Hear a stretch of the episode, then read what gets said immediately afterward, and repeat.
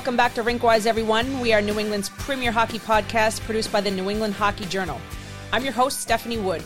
We're back again to give you another great episode today discussing tips for athletes as they prepare for a very busy summer full of events and showcases. And joining us again in studio to help with this discussion is Hockey Journal's very own Evan Marinovsky. Welcome back again. I am happy to be back. We are officially in the off season. It is no, there's no hockey. Tryouts are done, and Officially, officially, yes. college is done, and the Bruins, unfortunately for this region, are finished. So I mean, it's just a colossal collapse. That could be its own podcast, What a but we won't do that. disappointment. I know. I think this whole week, I feel like Boston was just mourning this entire week. The worst part of it was I was I was there for game five and seven covering, and then the next night after game seven, I got tickets to the Celtics. Was fortunate and saw them lose. So I got in three day three games in five days. I saw them. I saw teams at the Garden lose. So I think I am bad luck. I am not going to the Garden anymore. So I will Oh, refrain. I no. will no more. No more. No, no, Can't I don't- happen. I don't Can't have that. it. But you're right. We could almost at some point do a, a, an episode on the Bruins. I mean, that's a, what a good takeaway. A team that just completely dominated essentially all season, record breaking season, and choke or stumble, Big choke, whatever yeah. you want to call it, but just maybe way too complacent there, and uh, unfortunately, disappointing result. Yeah, what could season. what what could uh, prep school and high school kids learn from that? Like, huh, what's it doesn't matter if you're a great team all year. Playoffs are a whole different animal. But uh, sure are. In this episode, we want to get, as you said, summer events, showcases, how to navigate them. And we we touched on it a little in the last episode you and I did together, where it can be kind of it's really confusing. I think for parents because there's it's hard to tell what to do. It's hard to tell what's good, what's bad. But I think we're going to lay out some baselines here today that sort of put you in the best position to find the best fit. Doesn't mean we're going to sit here and say, "Oh, your son should do this and your daughter should do this," but things you can do ahead of time as the summer approaches that a good idea for what to do next. Um, Right. And just like anything in life, Stephanie, if you want to pick the best thing, got to do a little bit of research. Researching is pretty important. It is very important, yeah. And and as you said, I think this is a very big topic, but with our off season now coming up, so we have a lot of tournaments and a lot of showcases. And just I think for the sake of this episode, Evan, why don't we classify showcases as an event where kids can be seen either by college coaches and or prep or, mm-hmm. or junior. Yep. Right. So kind of essentially an event where they are trying to be seen and get recruited. So just so I think something. we can, yeah, sort of just classify that I think for our audience, so they can distinguish between like a regular tournament, which is probably just maybe more for fun, versus a showcase.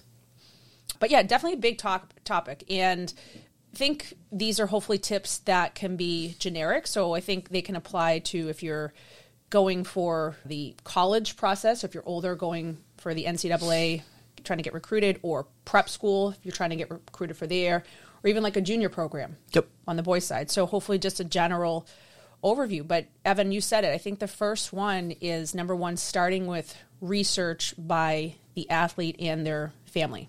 And by that meaning, it is much more helpful, I think, to go into events with essentially a plan. So the first thing when I sit with an athlete to help guide them is it starts with them and they have to start with a list of schools or teams that they think would be a very good fit.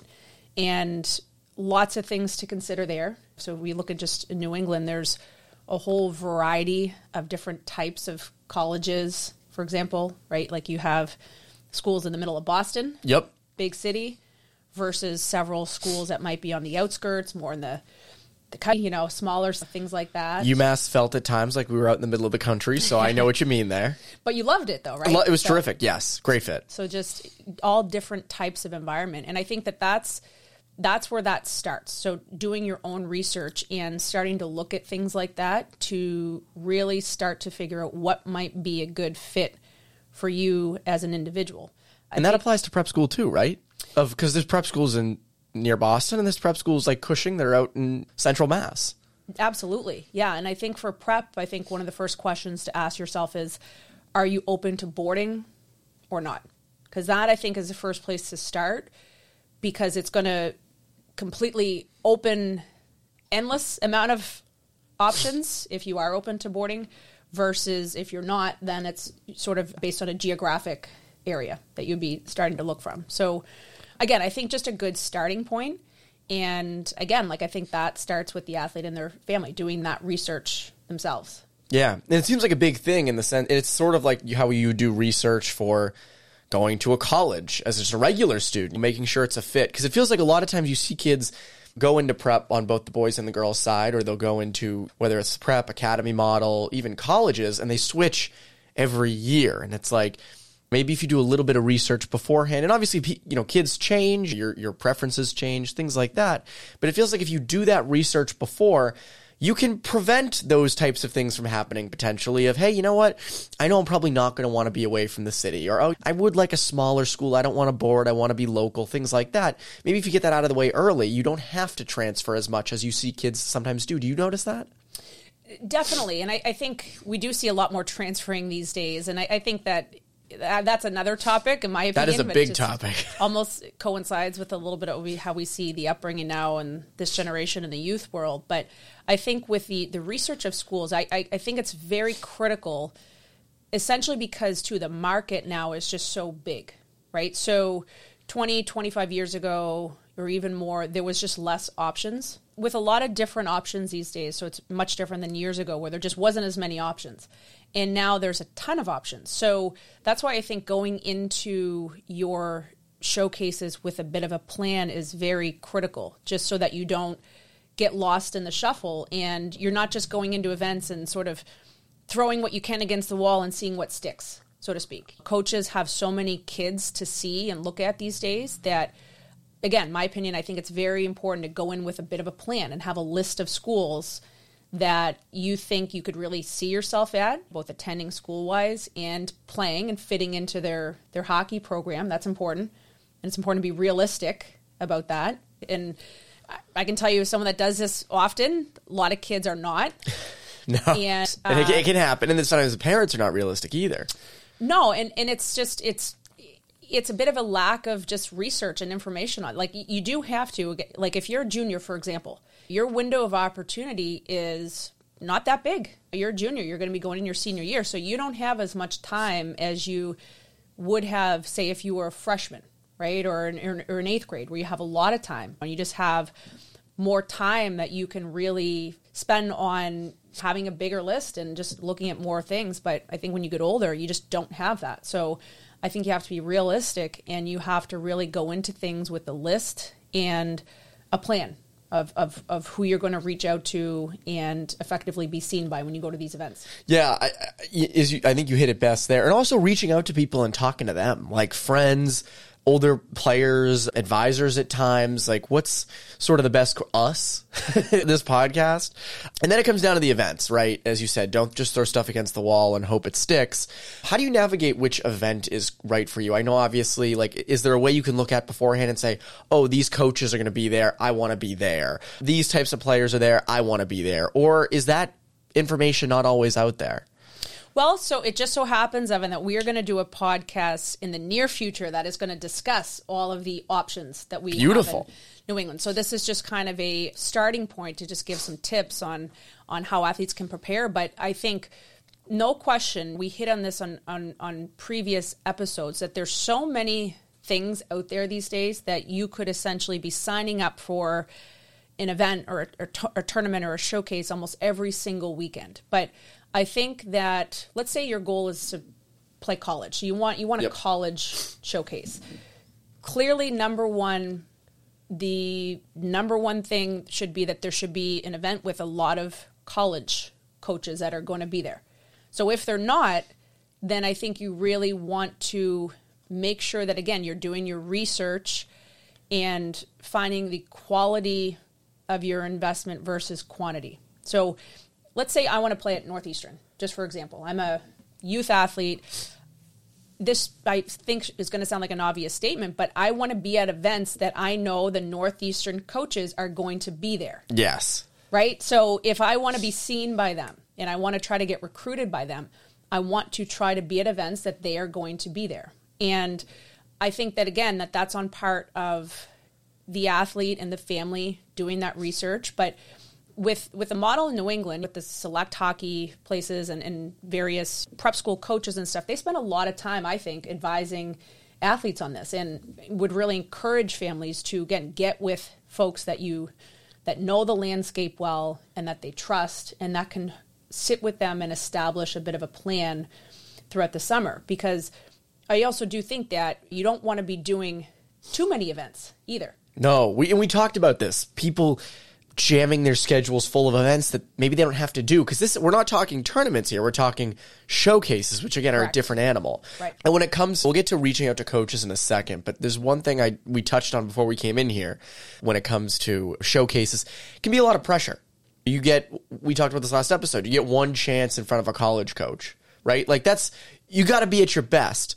How do you mentally prepare for that? Because it feels like some kids might not even think twice about it whereas some might be really nervous and kind of their kids is who are really good tryout players and their kids who are not good tryout players how do you mentally get up and kind of ready for that to, to have such a big first impression on a coach Indeed, yeah, great question. Certainly pressure for sure. Again, with a very competitive market, as we said. But Evan, I'm a big believer that confidence and going into something feeling well prepared is going to come from being actually prepared for that moment, right? So I think another strong piece of advice and tip is when you're going to your showcase. So let's say we have a showcase that's scheduled towards the end of June. And so right now we're just starting beginning of May, right? A lot of kids took a little bit of a break in the spring, as they should, Yep. as they were advised. And now for them, it might be a good time to just start back up with a little bit of hockey, a little bit of skating, certainly training, off ice activity, starting to really try to get in shape, working on their strength and conditioning and that sort of thing. Because by the time that that showcase comes, let's call it June the 25th, just for example. i'll mark that down Yeah.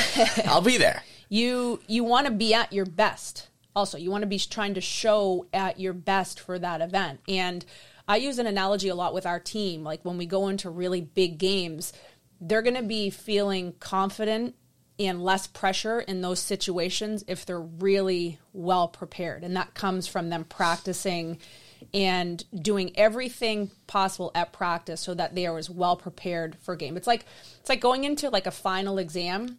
Yes. Having studied a lot and being prepared for and not just exam. cram the night before. Not, neither of you we've never done that. No never. So ask yourself this scenario. Would you how would you feel if you went into an exam after 2 weeks of really studying hard, going over the material, like would you feel confident going into that exam, would you say? yeah I would- I would 100% say that yeah Versus a scenario if you as you said pulled an all-nighter, crammed the night before, like would you be feeling very confident for that final I'd be exam? feeling very tired in that in that scenario, and I, I may have been there one or two times. But you, as you said, you always didn't feel confident. Whereas, like when I played hockey and we were going into a big matchup, if we watched a lot of film and we were practicing well and we were kind of combating what they were going to do, be like, oh, we, we got this. Like we, we know what they're going to do. We, so I think it's a similar thing with showcases, and it's also the mental the mental part of it too. Of like, obviously, you can't not be. You almost have to allow yourself to be a little bit nervous if if you are nervous for those situations, but relying on that confidence and the conditioning that you've sort of built up that that you've done. If it's June twenty fifth, it's we're recording on May fifth, and you have a good amount of time there to prepare. And I think that as you said, I mean, it's a it's a big thing for for a lot of people. You get one chance from a coach, but sometimes you see this probably all the time that you, you might have a player who says, "I want to go to school A." It doesn't really work out with them, but they find a better fit with school B. So it also is like whatever, not whatever happens happens, but sometimes different things can happen that are almost better for the player, right? For sure. And I think that's why with your list, like you never want to throw all your marbles into one bucket Yes. for sure. And advising a lot of high school athletes with the college process, that list, and these could be top players, just for example, like that list can and should include maybe some division ones. It should absolutely include some division threes as well. And just a variety, but also a list that, again, like back to that first point, the research, schools that they could see themselves at, and also from a hockey standpoint that they could fit into.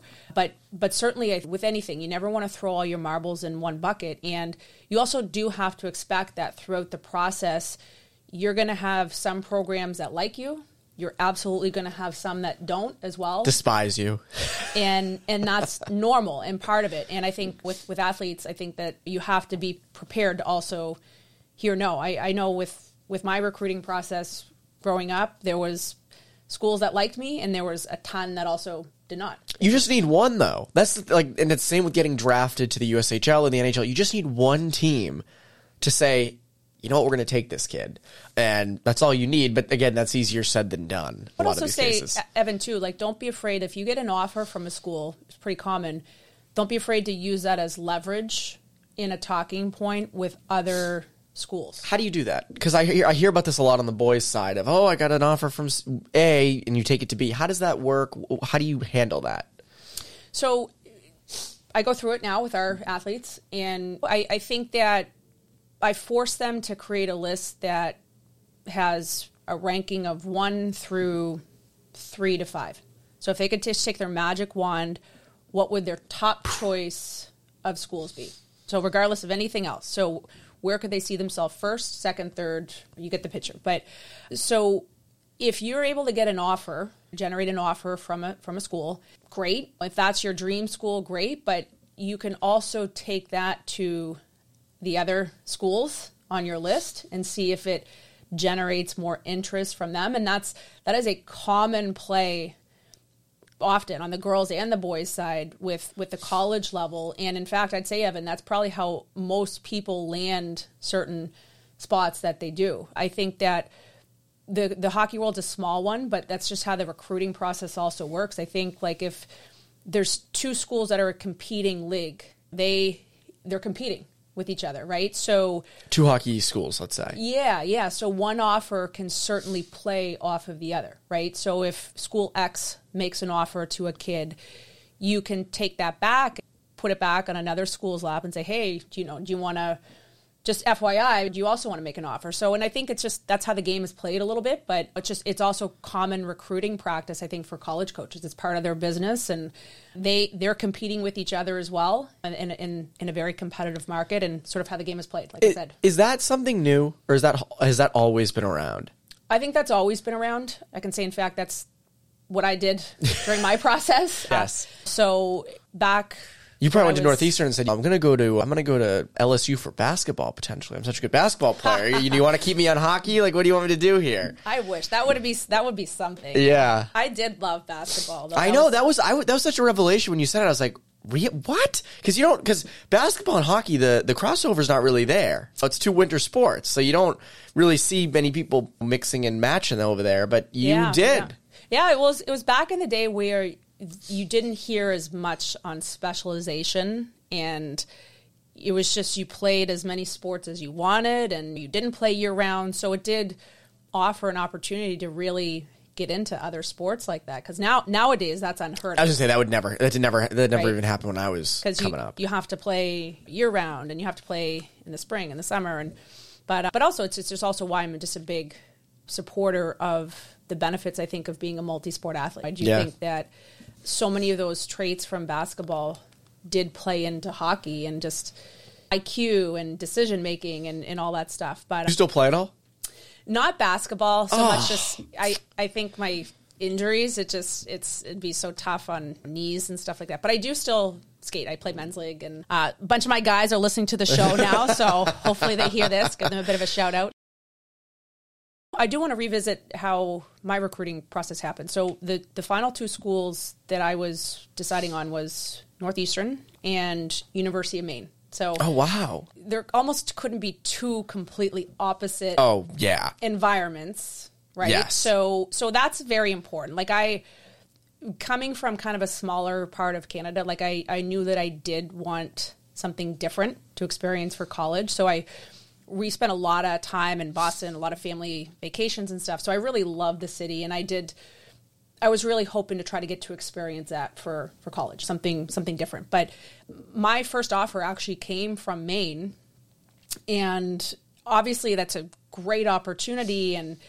great hockey and etc but i just knew that if i had a choice i'd rather go to northeastern just based on the environment so we essentially just took that offer back to northeastern and like i said that's how the game is played Wheeling and dealing. two schools are in the same league and That's just it's normal, and so I think that does happen a lot. And so I think getting back to our discussion, I think number one, just you got to get that offer for sure, but it's it's all the preparation that goes into it. And you're right, Evan. I think there is a lot of pressure on kids, but we also have to keep in mind. I think it's our job as coaches and, and adults to really work with them on that. You know, it is it is a game. It's a great opportunity, but they the preparation is really, I think, where confidence comes from. If you ever think back when you're playing, almost like your best hockey that you play is probably when you're not overthinking, right, on Yeah. the ice, and you're almost your Bru- Bruins just- could use that advice, but yes.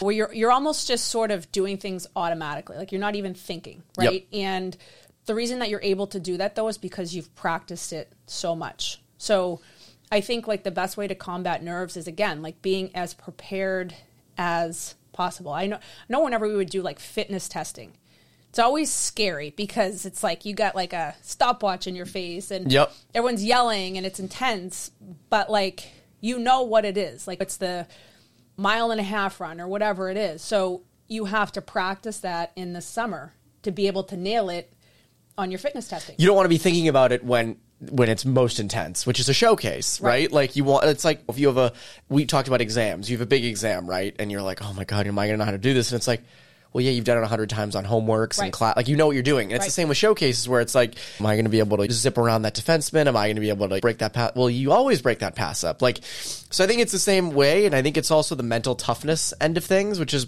rightfully gotten more and more into younger players of hey, you have to be mentally tough. I think some kids just don't even think about it. I think some kids, and that, those are some of the best kids, the ones who don't even give it a second thought, right? Right. But some do, and I think that that's important that they have that mental toughness and the confidence and the the preparation piece, which I think is really important.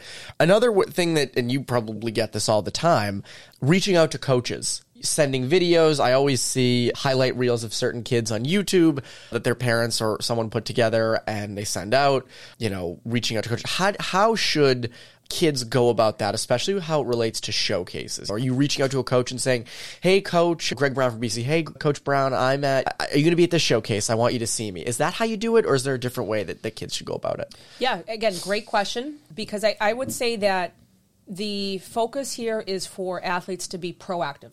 So be proactive with the process. So again, the days of what we see on these old movies where college coach comes and knocks on your door and makes you not like those. That's Come on, just, kid, You- you're going to really be something. None of that. Yeah, yeah, like th- those are long gone, right? Because again, there are so many athletes playing now, and it is such a competitive pool, and it's a much larger pool. So when you, I know when we go to some of our events, like in the summer, like Beantown, just for example. I- I'm friends with a lot, of, a lot of college coaches, and they could easily get hundreds. They, they tell me of emails leading up to those events, hundreds. So, as you can imagine, how hard it is for them to navigate through that. So, I think on your end as a player, again, being as proactive as possible.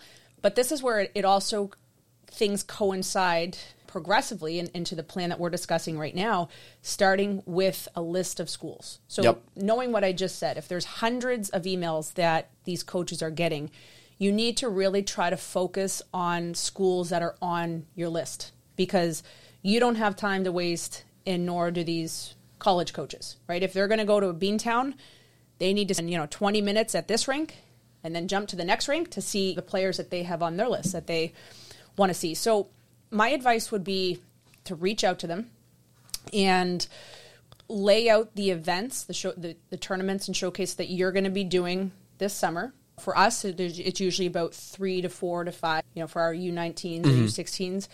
And they lay out which team they're going to be on, provide the schedule if you can. That makes it really easy. That might be helpful. Yes. I, I think that the, the more work you can do for that coach, the better. So they don't have to be looking through the schedule themselves, right? So we play Saturday, 3 p.m. Put that put that in the email and your jersey number. And Evan, I think a big, really helpful tool these days is video. I, I think it's a really big thing. I think there's I think it's a really good way for coaches to get a glimpse. So it's sort of like a intro, if you will. like obviously you're seeing their highlights. You're not going to put just an entire game or a bad shift, but at least it's sort of the first impression being a good oh so and so scores this goal okay all right i like his skating i like his his stride things like that it's at least as you said like an introduction It's it's an intro, yeah, and they can sometimes they can tell right away. Okay, like this this kid has no chance, or This kid stinks. It's something that I'm gonna I'm gonna keep watching, and and each coach is different. Like I've had coaches respond back, oh, can you send me the full game because I want to see this person doing the full game, you know, all different situations. And but again, I do think though some sort of a video just to start with, so they can get a glimpse and. There's there's lots of different ways that you can do that. Like I think things like Hudl or VidSwap are really good tools because you can they're, they're essentially meant for sports video. You can edit clips, you can make highlight videos. So I do think that that is really something worthwhile investing in. also like imovie's free on or not I, yeah it's imovie if you have a mac i think that that's, that's a pretty easy uh, way to clip stuff so that probably would work as well but i mean again Hudl the highlights are in there Right. and those and i don't i'm not familiar with vidswap but i imagine both are very easy to to edit also like most kids know technology so like the kids sure. can edit them themselves which i would assume is a good thing. But again i i, I you mentioned coaches getting hundreds of emails and the e- the obvious thing is if you want to stand out be good be better than everybody else. But when it comes to standing out in those emails and standing out when you're reaching out to a coach if they're getting that much tho- those many messages how do you stand out like how do you have an email that i imagine there are emails that don't even open but how do you how do you stand out in when you're communicating with them I mean, the obvious answer is to be good, but is there anything else that parents and, and kids can do? Yeah, well, I think like it's it's safe to say that a lot of coaches they can tell a lot on or they can probably project sometimes what level a kid is at based on their whole hockey package. So meaning where they're playing high school, right, or prep school, where where their their club teams, mm-hmm. for example. So I do think that they can certainly tell a lot by that. I, I know I can. Like when people reach out to me and they're send me information. I mean, I can essentially make a very good guesstimate of the level of that player based on their whole hockey package. Yes. If you will, that they're providing me. But again, Evan, great question. I mean, it's just, I think that, I do think that this relates to this question that don't forget athletes that these are showcases. So these are, this is what you are preparing for. It's like, it's like when you have a game on Saturday, you're practicing four to five days a week before that game Yeah. to hopefully get it just right. So I think for these showcases where you are trying to be at your very best and be seen and have coaches come away with a great snapshot of you, don't forget to really work on your game in the summer. So I I've had uh, in the past some athletes who like they gave me their whole list of events. It's like seven or eight showcases they're doing this summer. I'm like, well, this is great, but like, what are you going to actually do to get better this summer? Yeah, showcases. You're not getting better at showcases. You're Right, just like- showcasing. Like, where are you going to work on your game? What are you doing? How, how are you going to train during? So the should week? should parents in the email or, or kids say in the email, "Hey, I'm training here. I'm doing this. I'm doing that." Should they add that? Do you think? I don't think it. I don't think it hurts Okay. by any means, right? And and again, I think that based on information that you give coaches, they can tell a lot, make a very good guesstimates as to I think the level of athlete that they're dealing with. But but just again, in terms of my my tips for for preparation, get better in the off season. Don't don't forget to do that. That should be your top priority, so that like when you are marketing yourself at these events, with the- which is what you're doing, you are at your very best. So you're in the best shape, right, possible, and you have been on the ice. You're well prepared and on an upward trajectory of of getting better. Would be strong advice. One last thing on the emails because I think parents can or can kind of not know what to do. Is as as you oh, know, Oh, By the way, sorry, that just reminded me. Parents don't email coaches.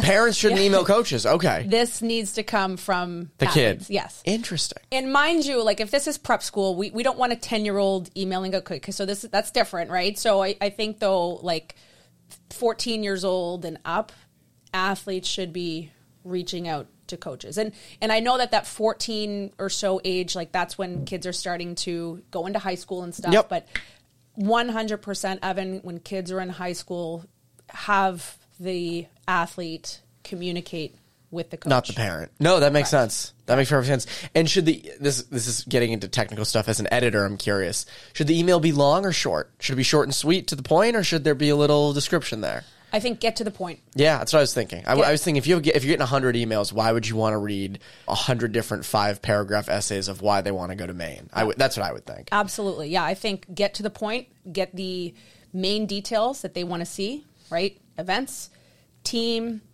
schedule, jersey number, maybe include your video, but just very get to the point and get the core details that they're going to want to be seen. Also include your year of graduation and, and birth year as well. Two important things.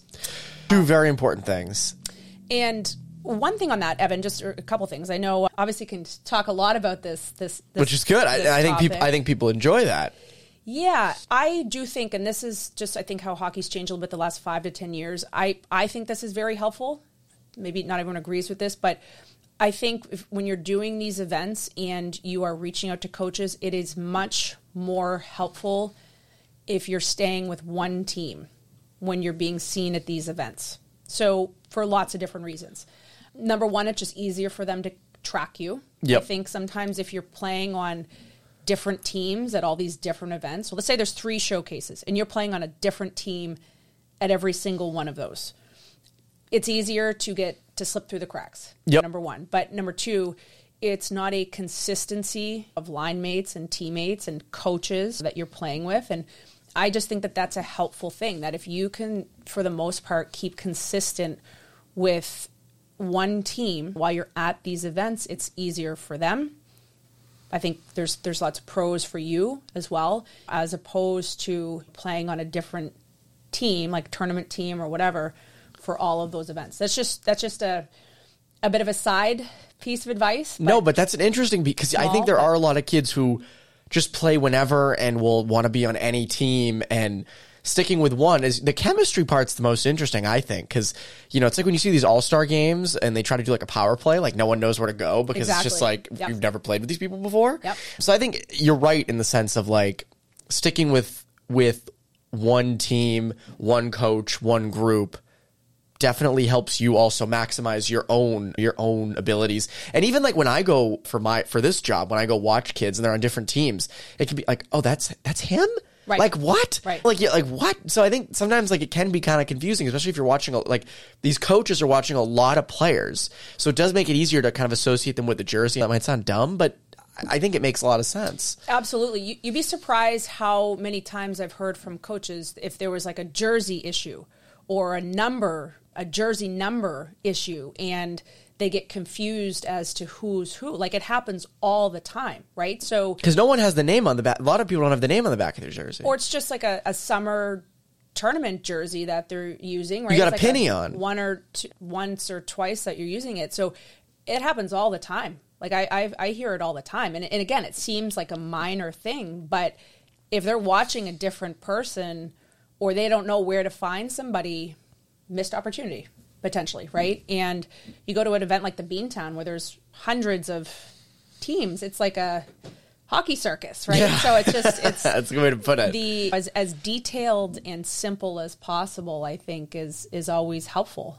now i know just when you go through like a tryout process for example if you have like 100 kids on the ice if you can't see what their number is on the back of their jersey it's kids can slip through the cracks Well, I remember when I used to do tryouts, my dad would be like, "Don't tuck your shirt in. Yeah, Don't- like yeah, keep it out." yeah. And I'd be like, "I was like, I'm Lil, I'm like, I uh, like agree with whatever." that. Yeah. but it's it's legitimate because they you want to see who it is, and they want you want to be able to clearly see the number on the back of their jersey. So, interesting stuff. one last thing on the emails evan again small thing but i think goes a long way when you're sending your emails try to customize it to that particular school So don't just copy paste, add names and things like that. Right, right. And it's it's a complaint I think I've heard a lot from coaches. And it also it just it doesn't make them feel like you're serious about their school and program.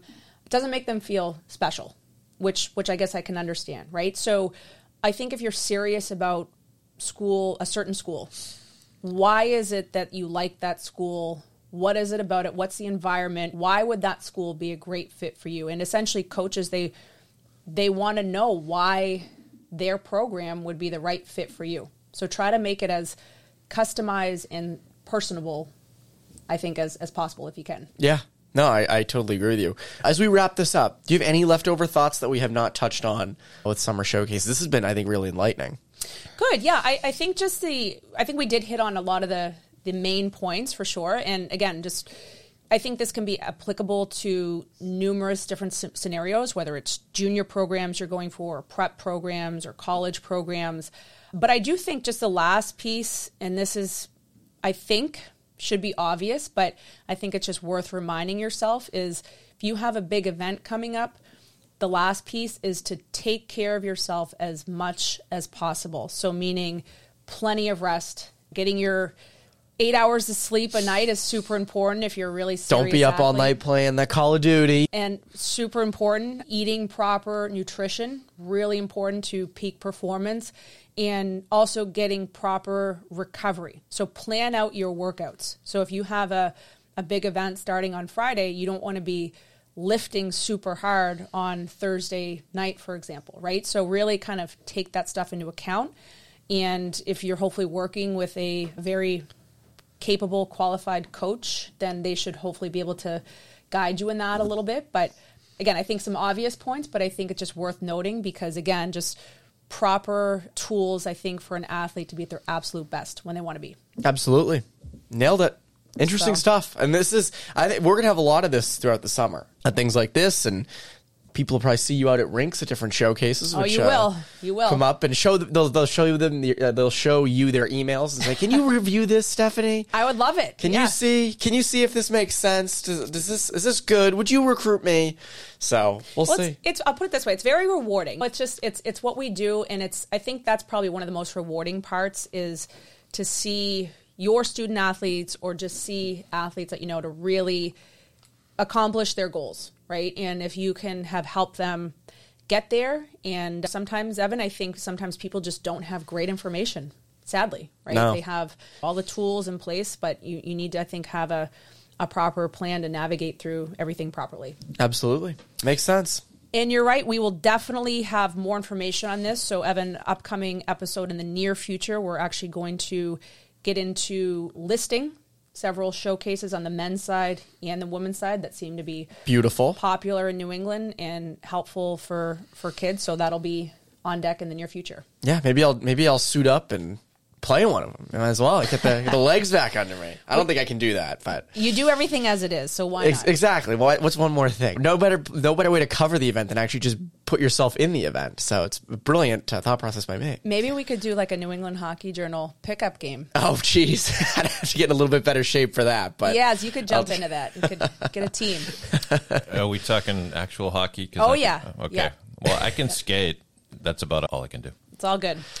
I'll have, I'll have to get the, the hands working again and the legs going. I got to get back into hockey anyway, like skating and like I got to get. I live near two nice rinks. I live near Warrior Ice Arena, Oh. and uh, I think it's it's the, the one in Brighton. That might be the Daly Rink. I forget the name of it, Oh, but yeah. I live right near both of them. And this is my first winter living there. I'm like, I got to get back into the game, but so one of these days I will. All right. Well, we'll hold you to that. How about the Gretzky hockey, the bubble arcade game? I'm pretty good at that. Ooh, there you go. so that you have me beat there, thankfully. And now it's time for Rinkwise Overtime. Overtime. Turning it over to producer David Yaz. Thanks, Steph. New segment on the show where each you and Evan will receive three questions for which you are mostly unprepared for. Oh, boy. three mystery hockey excited questions. for this. Pressure, Evan. That's that pressure. This, this that is the we're- pressure we were talking about in the showcases. Now Yeah. the pressure's on us. 'Cause we're not prepared. No, we are not prepared at all for these. The, the, press, the pressure is on. And since Evan, you said that, we'll make you go first. okay. Question number one, Evan. What is your first memory of playing hockey? My first memory, skating wise, my dad took me to this learn to skate. It was when I was really little. I w- it was it was before like beginners even, and I hated it. I wouldn't even leave. I had my hand on the boards. I was afraid of falling. I didn't even go across. I remember at the end of the learn to skate program, which was over the course of like a few weeks. At the end, kids got a medal for finishing. They didn't even give me a medal. I was the one kid oh, who Oh, no. didn't even get a medal. They looked at my dad. They were But like, "We everybody can't-" gets a trophy or a literally, medal. they were like, "He, we can't even give him the medal." So they gave me like a piece of paper that said I did it or something. I don't remember what it was, Oh, but jeez. I hated it. And then my dad said my dad was grew up playing hockey. He's like, I can't have him not play hockey. And he yeah, he wasn't a crazy parent or anything, but he's like, let's try him for beginners. My mom was like, I don't think that's gonna really be it. Like he clearly hates it. But once I got the pads on, once I got out with a stick and I was playing with a puck, I loved it, and uh, that was my. But that's my first memory. I hated it. So it's funny that I'm in it now. Who knew? Yeah, I know. And I was I was probably the only kid. I don't remember who the kids were in that learn to skate class, but I was probably the only kid there that actually ended up going on to play any hockey at all. So it's funny how that works. Wow, that's a good one. How about you, Stephanie? Yeah, so my first memory, so I actually started in figure skating, believe it or not. So before I, I switched to hockey. So of course growing up back in Canada, we I started in mites and they called the mites timbits. So we had- Timbits, yes, I know. We had jerseys that said Timbits, which What is is what is a timbit? To- a munchkin, oh, basically. Oh, okay. Equivalent. that's what Tim Hortons. That's Yeah, the name of the Munchkins, Hortons right? Timbits, Oh, yeah. okay. But that's what they called the mites. So we had these jerseys. So it was actually really cute. Like they little mites skating around. They had Timbits written on the back of their jerseys. So, but anyway, so my my first year, so switching from figure skating to hockey, and I've two other siblings in my family, older and very athletic, but I was the only hockey player. So, because girls hockey was not as big back then as, as we know, but a lot of people encouraged my parents to, to get me into it because it was just really athletic and stuff. So, actually, my first year when I switched into hockey, I could skate like the wind, but was awful at all the hockey stuff. And uh, so, of course, I hated it my, my first year, and I was usually the only girl. So,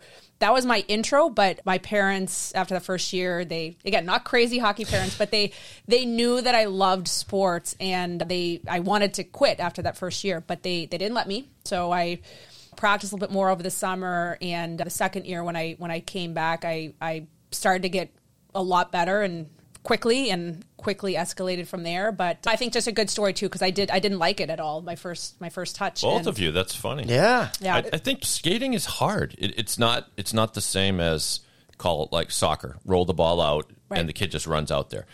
It takes patience. My son has autism, and so he's. I mean, he's 24 now, but we decided we'd try to let him learn how to skate, and he eventually learned and played on a special needs hockey team, and it was very cool. nice That's But when- awesome. But pretty much he he's he's brave, but he's lazy. So what he would do is he would get out there, and one skate would never leave the ice, It's ju- and, and then the other one's just pumping him along. And he figured he didn't need to move particularly fast for what he was doing. So, but anyway. nice That's All right, great. we will move on to question number two. Stephanie, you get to lead off. All What right. is the best movie about hockey? Well, I think this one's going to be a debate between the three of us. I think we all have a different answer. But so growing up, my favorite hockey movie of all time was The Mighty Ducks. Hmm. And I remember, I, I think I got it for Christmas one time, and I, I must have watched it like five times in one day because it was just like Disney, It's marathon so fun, and just kind of like a perfect hockey movie for when you're younger. But so yeah, so for me, that was my favorite. Of course, they came out with Mighty Ducks two and three, so I was on cloud. And then it, it became an actual hockey team in the NFL, in the excuse me, in the NHL. So cool It's story. crazy, yeah. So cool story actually, and I'll, I'll sorry make this quick. So when I went to Northeastern, one of my teammates at the time, she was a senior. I found out that she was one of the female skaters in the Mighty Ducks movie. Really? Yeah. Did you ask for her autograph? No, well, I had to play it cool as a freshman, but yeah, super nice girl. But yeah, so everything everything happens for a reason. That's cool. Wow. Interesting. All right, Evan, you're up. Well, I first of all, it's funny that like the the ducks now they're just like the regular ducks, but like they were the they were based off a Disney movie prior to that, as you as you said. I'm surprised. I, I'm surprised to go Mighty Ducks. It's a great movie. That mine's movie- Miracle. Mine's Miracle. I don't think anything beats Miracle. I think it is the mo- the. It's just such a good movie. It's such an incredible story. Mm. It's improbable. It's it's a well acted movie. Also, like I think it's one of those movies that even if you don't like hockey, I feel like Miracle's one of those that you can get into because it's more about the mm. story and the just the entire like people love Rocky and we're not all like boxers, but it's just a good movie. Miracle's right. kind of like that. I think Miracle's I, Well, I the- think Miracle's at the top. Yeah, the the opening montage of that movie begins not about hockey, but about what was going on in the country and the the crisis in Iran, the Cold War. Yep. the economy was kind of crap, and so it it just set you up for the country maybe needed something like this. Right. Yeah. right. But but yeah, there was a made for TV movie years ago. I think it was called Miracle on Ice. It starred Steve Guttenberg as Mike Eruzione and Karl Malden as Brooks, Herb Brooks. and it was terrible. And Really, I've never seen. I'm glad I haven't seen. yeah, it. it, it was just it was just awful. I'm sorry, Guttenberg might have been Jim Craig. I don't know, but it was bad. And uh, so, yeah, th- they they got it right without being overly sappy. I mean, I agree with you, but just to enter the fray here, I will say that growing up when I did in the '80s, Slapshot was the gold Ah. the gold standard. Yeah. Classic. The- the- I get that. yeah. Yeah. I mean, because it every sort of hilarious trope about hockey, everything you can possibly make fun of, from the chirping, the the now I'm forgetting the names of the brothers. Who are the names? The of Hanson the, brothers. The Hanson brothers. Thank you.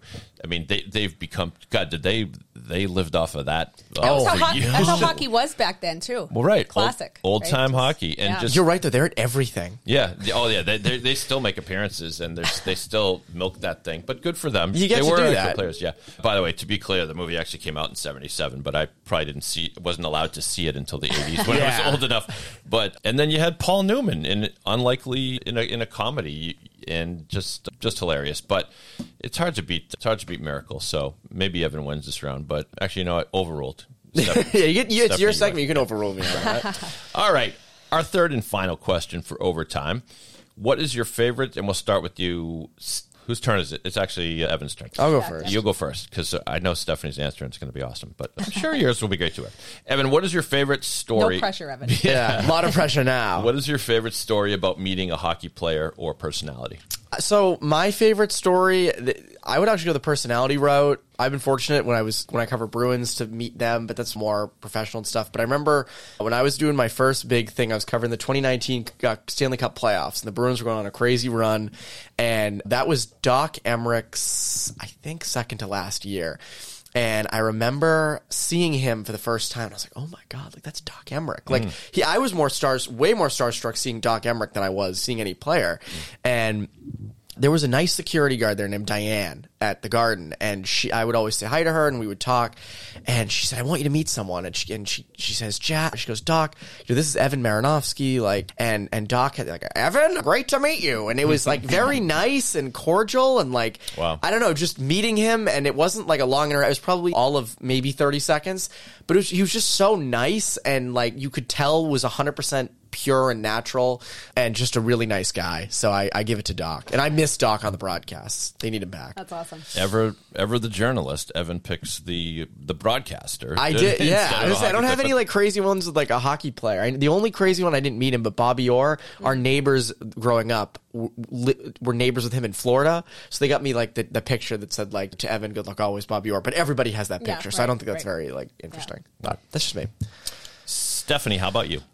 Yeah, so I would say just to change it up a little bit, a little bit different. So back when I was doing grad school at BU, I also interned at NESN and got to spend some time working with Kathryn Tappen mm-hmm. back then, back at the time, and obviously one of the most successful reporters that we see, female reporters working in sports now, and great person. Really love that experience. Met a lot of great people, but so really kind of cool. We actually got to work together a little bit. So we did a hockey commercial together, and this is a classic one from years ago. And It was a uh, commercial for NESN. Is that right? Or- so it was not? actually a Bruins commercial, but Bruins, it was okay. Mm-hmm. produced by NESN. It was, I believe, at the time to promote their Bruins broadcasting. Their Mm-hmm. I think it was a pre and post game show you just showed me. Yeah, Yeah. yeah, So I was actually the stunt double on the ice for, for Kathryn Tappen.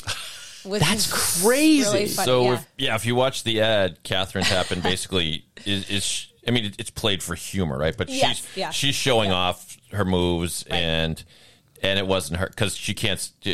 Could she skate or? So she she not a hockey player, no, but she she was a very good athlete. So she was a track star at Rutgers, but yeah, hockey was not her thing. Mm-hmm. Uh, but uh, She did skate off the ice though, so she could skate a little bit. she managed. Yeah, we had to do a few takes. Um, God. But uh, but we, we we landed that, and it was a huge success, and no casualties. And uh, no, it was great because she. I think she was very encouraging at the time too to to maybe get into her field and pursue it. And so I think kind of full circle now after really launching career sort of building hockey and programs and coaching and whatnot, and coming back into that field a little bit. So that was a great experience. And she's back with TNT. She so she was with NBC for a while, and then she, what she stayed there after hockey left. I think she was doing like like when they, they do their own events like football and I think some like horse racing. But she's back doing stuff for TNT, which is great. Doing hockey, she's I didn't she's that. awesome. but still, Yep. still with Yeah. NBC, I guess. She maybe I don't know the full details on where she is, but I know that she's been on the TNT broadcast recently, which has been nice. She's one of the like I grew up with her on TV as like Yeah. a Bruins person, Yep. like her Naoko Funayama, like they're legends in my mind of just like good Yeah. hockey hosts and stuff. So glad Ama- that's a hilarious story. Amazing people too. Yeah, Yeah, there were a good people. great people there.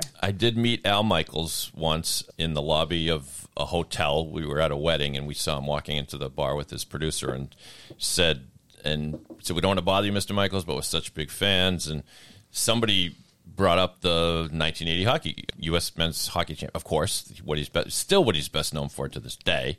Do you believe in miracles, right? And I said to him, Will anything ever top that, Mr. Michaels? And he said, No. I don't. I, he said, "I don't see how." He said, "It was, it was at the height of the Cold War. It was amateurs against, basically amateurs against professionals. It was, and so uh, and he was super nice. And he's like a, as big a star as they come when it comes to Yeah. broadcasting, right? He took the he he stopped in his tracks and talked to us for like ten minutes, fifteen minutes, and just answered all our questions. A lot of Yeah, fun. it's funny how those pe- it's it's always the people that are at the top that are al- usually the nicest. Exactly. Right, like they're the ones who are the most humble, and also we've talked about this, yeah, as like Mm. off air, like those broadcasters like Doc and, and Al Michaels and others have to work so long to get to that point that I That's think they they do appreciate like you know how hard it is to get to that level. Yeah. If you're a fan of the Smartless podcast, which is very popular, Al Michaels was a recent guest and talks about how he started as a broadcasting minor league baseball games in Hawaii. Wow. And just and and just worked his way up and so but and to me he he'll always be the best. Just you can tell he just really loves the game and he loves talking about it. At any rate, so the results are in here. We're tabulating here the the overtime research department here, and oh, you both have passed the audition. Congratulations! Let's go. the five- Wonderful. we Wonderful. we scored on our first showcase. mentally Well tough. Evan. Mentally Nice job. tough, yes. Nice job. We just fist pumped. You couldn't see that, but that does it for this edition of Rinkwise. Our podcast is produced by David Yaz. Be sure to catch us on Twitter, Instagram, and Facebook at Any Hockey Journal, and subscribe with us online at hockeyjournal.com. I'm your host, Stephanie Wood. Rinkwise is a Seamans Media production.